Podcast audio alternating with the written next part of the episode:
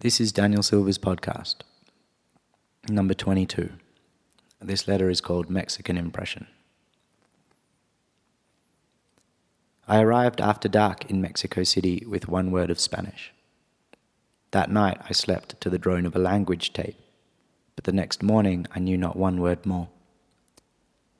En route to breakfast, I looked up thank you and good morning. Buenos dias, I said to the short round woman made of heart and muscle. Buenos dias, senor, she replied, showing me to my seat. Then she said something else. I heard cafe, so I said, por favor. Five minutes later, she returned with coffee and a plate of eggs with refried beans. Gracias, I played my final card. De nada, she smiled. After breakfast, I retreated to my room to write a few lines about how big the world is, how everyday people cross unimaginable distances, how once it was all within walking distance. Even now, some distance lingers between strangers. It shrinks to a sense of relief when a shared language emerges.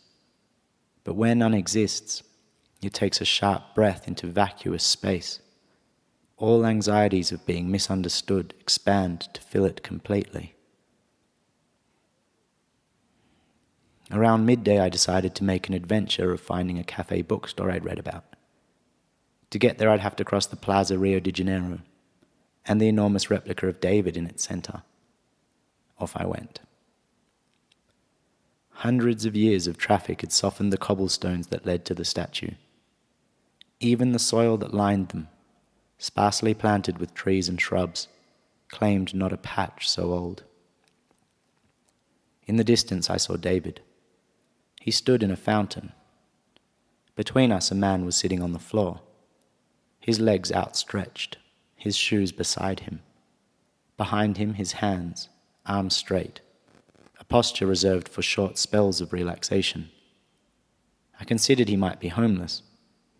His clothes were dusty, but I wasn't sure. For all I knew, he simply preferred old stones to damp grass. And given my uncertainty, and honestly, either way, I tried to make no impression. When he spoke, I pretended not to hear. I didn't want to embarrass him with pesos, if really all he wanted were directions. I found the bookstore. Once inside, I made my way bashfully down foreign spines to the English section, then to the cafe section where the host greeted me with a question about whether I'd be sitting alone. Or so I assumed and said, See. He made a gesture that I understood to mean a choice between inside and out. In response, I attempted some physical comedy by sticking out my hand as if to feel the air temperature. But before I could retrieve it for laughs, my obliging host understood me to have pointed to my choice. Perfecto, he said encouragingly. Somewhat embarrassed, I followed his lead and reached for the corner seat. But all at once a woman stood very close. She held a pot of tea, and her smile said she had the same idea. She was gorgeous. Her long black hair was curly. Constellated freckles spread to a fade from the bridge of her nose to the swell of her cheeks.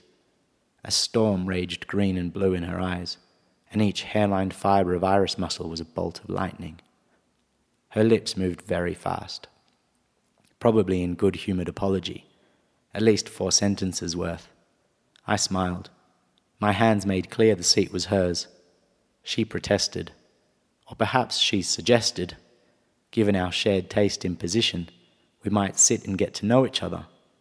But valiantly I declined and hurried to another table. Two coffees and a chapter later, I rose to use the bathroom.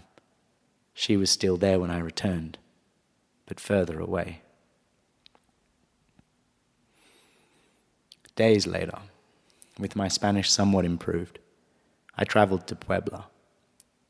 There I met former Mr. Puebla and joined his gym. A shoe shiner lit my boots on fire. I made some friends, and I found a tailor to repair an old blazer I purchased at a church market. But more on that one day. With love, Daniel. And that's the end of that letter. Until next week.